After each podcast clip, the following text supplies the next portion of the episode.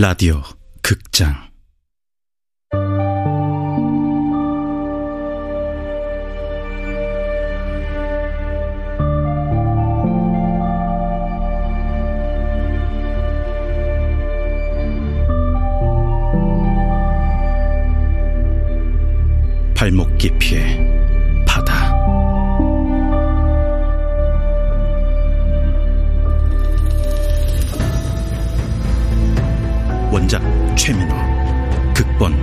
이주향 연출 황영선 열여덟 번째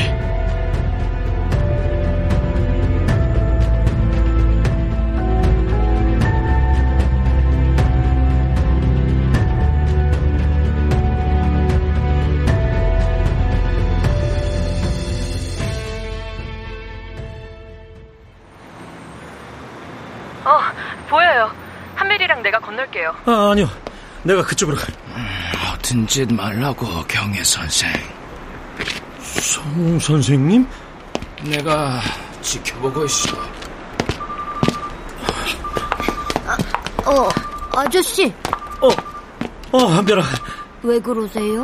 어, 어, 뭐가? 어, 아, 아무것도 아닌데? 무슨 일이에요?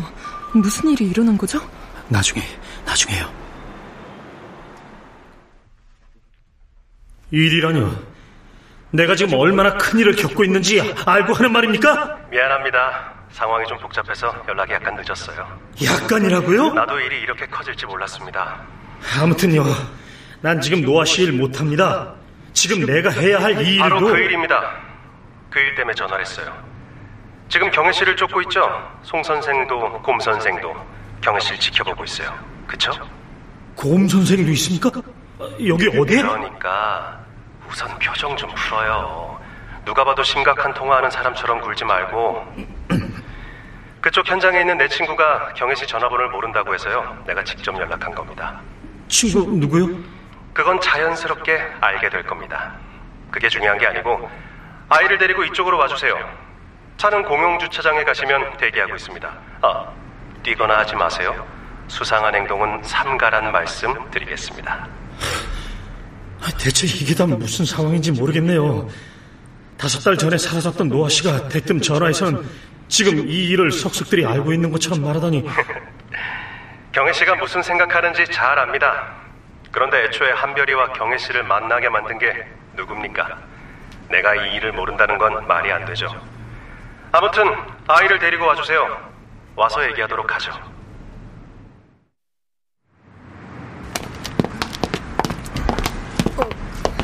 이 차를 타라고요?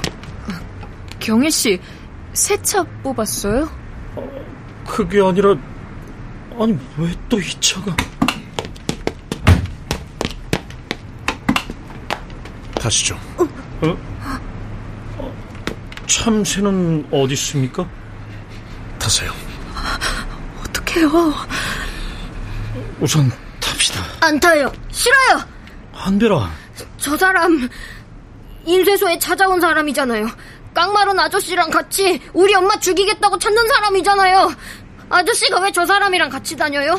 내가 왜 저 사람 차를 타냐고요? 아, 저기 그러니까 한별아 설명하려면 좀 길어. 어, 우선 아저씨랑 같이 차에 타서 가면서 얘기하자. 응? 싫어요.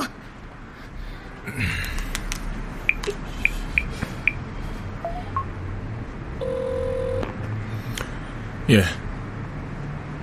그 상황입니다. 예, 잠시만요. 한별아. 아빠! 아저씨랑 같이 차 타고 아빠한테 와. 그래도 돼? 괜찮아. 어, 엄마는요? 엄마도 있어요? 엄마, 찾았다. 그러니까 여기로 와.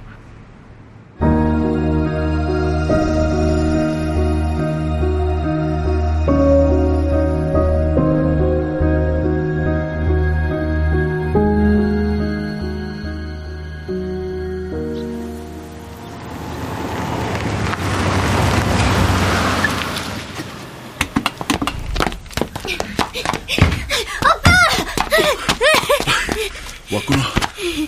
잘 찾아왔군요. 일이 끝나고 나면 나한테 무슨 설명이라도 해줘야 할 겁니다. 물론입니다.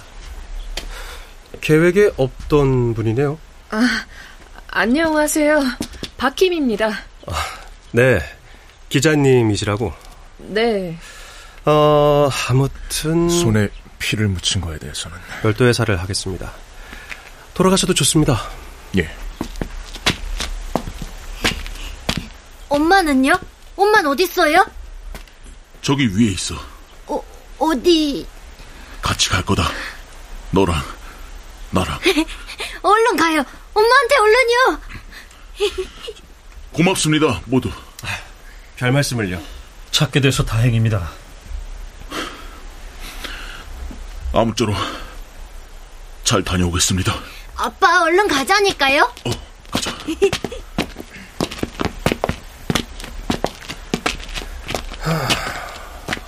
우린 좀 앉아서 얘기할까요?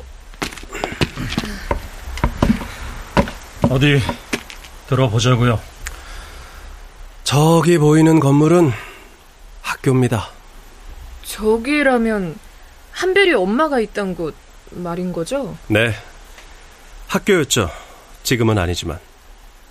헐어버려도 좋겠지만 헐지 않아도 곧 바스라질 것처럼 낡아버렸고 사람들의 기억도 자연스레 바스라질 테니까요. 아, 그 학교 얘기를 하는 거군요. 그럼 여기가 바로 맞습니다. 정묘진 씨 동생분을 통해서 얘기 다 들으셨겠죠? 마을 사람들이 밤에 저 학교로 모였답니다. 공비에 협력한 부역자를 가린다는 목적인데 애초에 가릴 마음이 있었는지는 모르겠습니다. 나쁜 놈들. 한 명이라도 도망을 갔으면 좋았겠지만 아무도 그러지 않았어요. 다들 아무 불편 없이 지시에 따랐습니다. 거기서 밤을 보낸 다음 학교 뒤편 골짜기로 끌려갔습니다. 그때쯤엔 애초에 목적이 부역자를 가리는 거였든 아니었든 다 중요하지 않았죠. 그저 시체를 어떻게 처리할 것인가가 가장 중요했죠. 군인들은 시체에 기름을 끼얹고 불을 질렀습니다. 거기에 묘진 씨도 있었겠군요. 묘진 씨가 다시 깨어난 건 불이 진압되고 난 그날 밤이었습니다.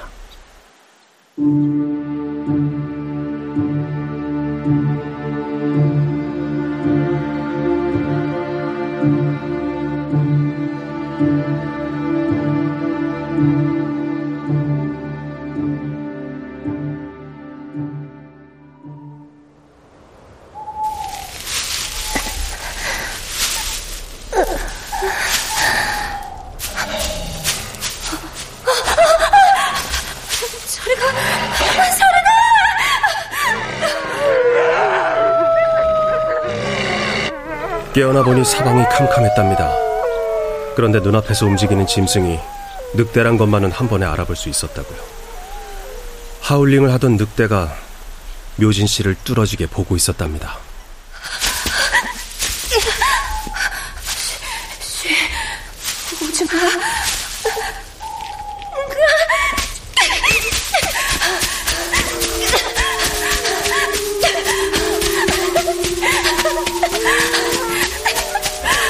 묘지는 자신이 죽은 건 분명한데 왜 늑대를 피해 달리고 있는지 영문을 알 수 없었다고.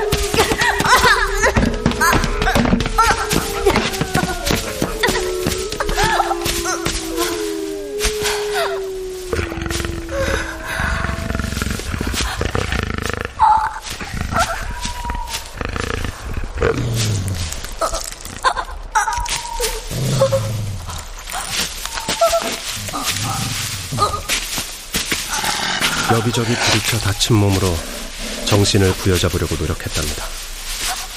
늑대가 묘진 씨의 목을 물고 어디 산 깊은 곳으로 들어가고 있었고요. 정신을 차려보니 동물과 사람의 뼈가 한데 뒤엉켜 있는 어느 동굴에 쓰러져 있었대요.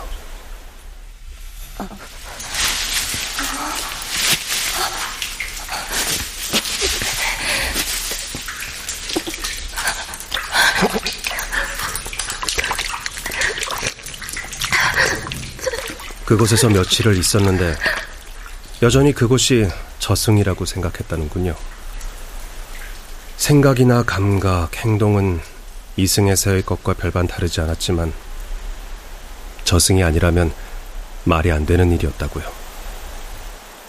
그 동굴은 찾았습니까? 저 산자락입니까? 찾지 못했습니다. 어쩌면 진짜 저승이었는지도 모르겠네요. 모든 걸 저승이라 생각했던 사람이 어떻게 이사장을 그렇게 만들 수 있었답니까? 어떻게 산에서 내려와서 이사장 일은 늘 후회하고 있었답니다. 그때는 그렇게 생각했대요. 자신이 살아남은 이유는 복수를 위해서라고. 복수를 마치면 죽을 수 있는 몸이 될 거라고. 늙고 병들 수 있는 몸이 돼서 결국 죽어 바스러질 거라고. 그렇게 되면 가족을 만날 수 있겠지라고 생각했다고요. 하지만 이사장이 죽고 나서도 달라지는 건 아무것도 없었죠. 정확히 말하면 죽었는데 또 죽은 것 같은 기분을 느꼈대요. 그 사람을 죽이니 이번엔 육체가 아니라 정신이 죽어버렸다는 걸 깨닫게 됐을 뿐이었다고요. 묘진 씨는 그제야 알았습니다. 이건 그런 식으로 해결될 일이 아니구나. 그럼 어떻게 해결해야 하는 겁니까? 이제 그걸 정해야 합니다. 방법이 있긴 해요? 지금까지 이 문제를 원만하게 해결할 수 있는 방법을 찾으려고 노력했습니다. 하지만 성공하지 못했어요. 확실히 징조가 좋지 않습니다. 쐐기가 박힌 틈이 점점 벌어지고 있죠. 그 안에서 뭐가 튀어나올지 모를 상황입니다. 지금은 당사자와 직접적인 관계가 있는 것들만 나오고 있지만 틈이 더 벌어지면 어떻게 될지 몰라요. 아, 자, 잠깐, 잠깐만요. 이거 전부 한별이와 관련된 이야기 맞는 거죠? 쐐기, 틈, 뭐 그런 거 전부. 아, 처음부터 설명하자면 긴데. 아, 아니요. 설명은 됐어요. 나도 묵묵히 들으면서 어느 정도 감은 잡았으니까. 아, 그럼 우리 한별이 어떻게 되는 거예요? 제가 찾았던 거울 기억하시죠? 네, 잊을 리가 있나요? 그 거울을 가지고 사라지셨는데. 지금으로선 그 거울이 유일한 방법입니다.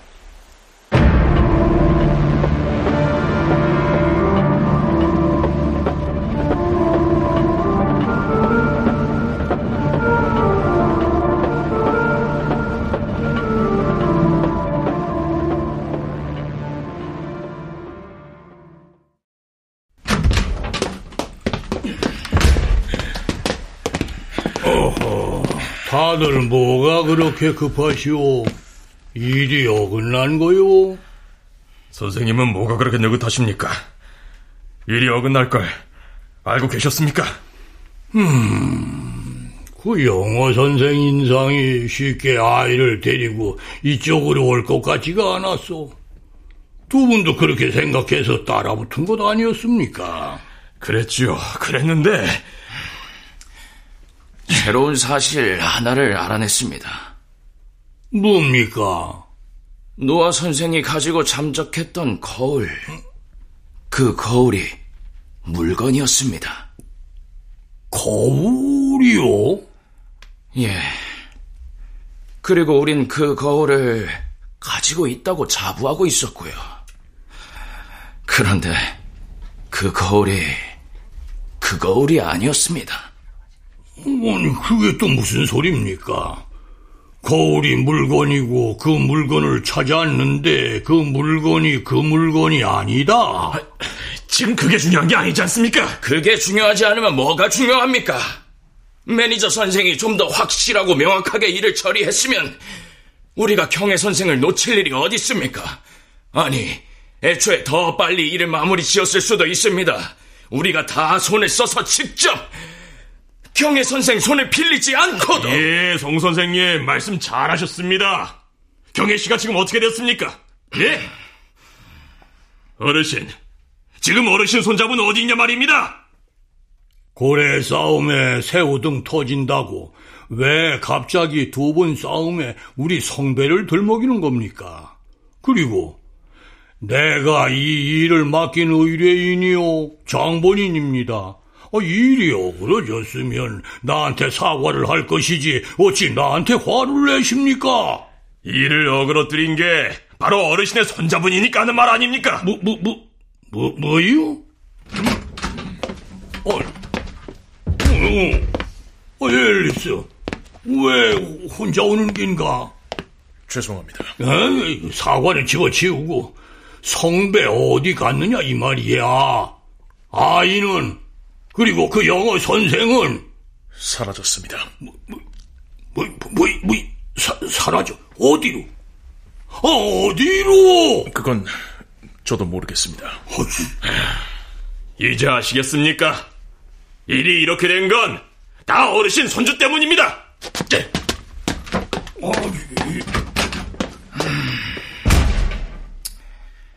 아직 일이 마무리된 게 아니니 경혜 선생과 아이를 찾게 되면 연락하겠습니다. 우리 성, 성, 성배는? 그건 따로 의뢰하시죠.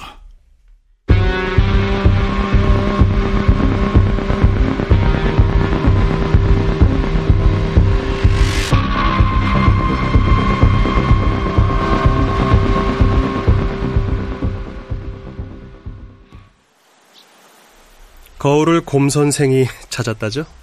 네, 어느 이발소에서요. 곰 선생은 생각보다 아둔합니다.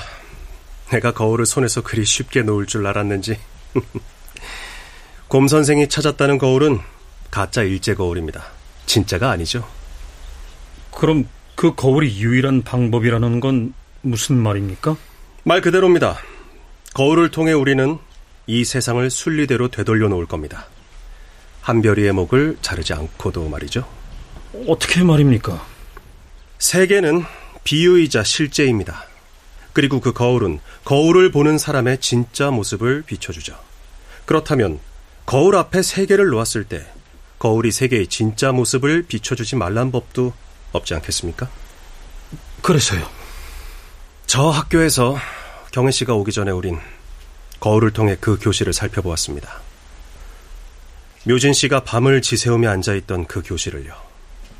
젖먹이 아이를 품에 안고 가족들과 함께 앉아있던 그 교실을 비춰보았습니다. 아무것도 비치지 않았어요. 철저하게 무가 되어버린 겁니다. 어쩌면 당연하죠. 그 교실엔 죽음과 절망과 좌절뿐이니. 하지만 딱 한 곳, 교실로 들어오는 문이 거울에 비쳐 보였습니다. 문이라고요? 네. 마을 사람들이 아직 이 모든 것이 조만간 지나갈 일이며 살아서 아침을 맞을 수 있다는 희망을 품고 들어왔던 입구 말입니다. 그러니 그 문 너머로 한별 소년이 가야 합니다. 그게 내가 말한 유일한 방법입니다.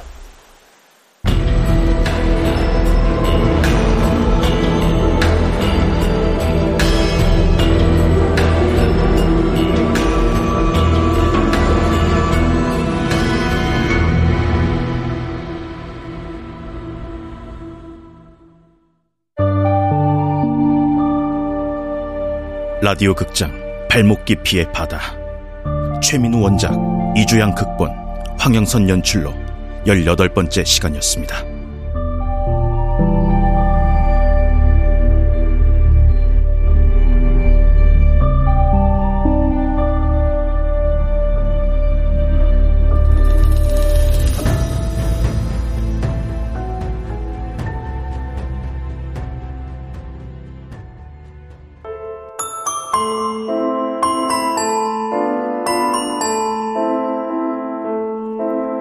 완전한 행복. 일곱 번째 배심원. 잭, 더 뱀파이어.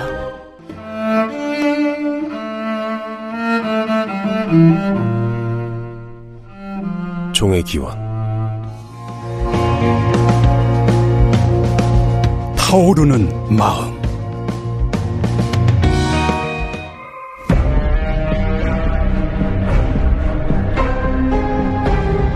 상상을 희연하다. 라디오